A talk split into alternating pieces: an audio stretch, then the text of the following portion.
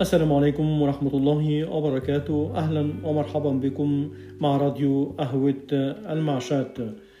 قال رئيس وزراء السودان الراحل الأستاذ محمد أحمد المحبوب رحمه الله إذا حكمني مسلم فلن يدخلني الجنة وإذا حكمني ملحد فلن يخرجني من الجنة.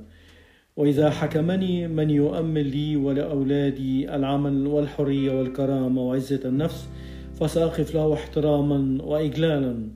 وأبقى دخول الجنة من عدمه رهين إيماني وأعمالي.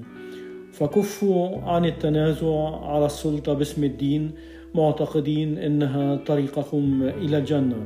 فليست وظيفة الحكومة إدخال الناس الجنة وإنما وظيفتها أن توفر لهم جنة في الأرض تعينهم على دخول جنة السماء. شكرا لكم.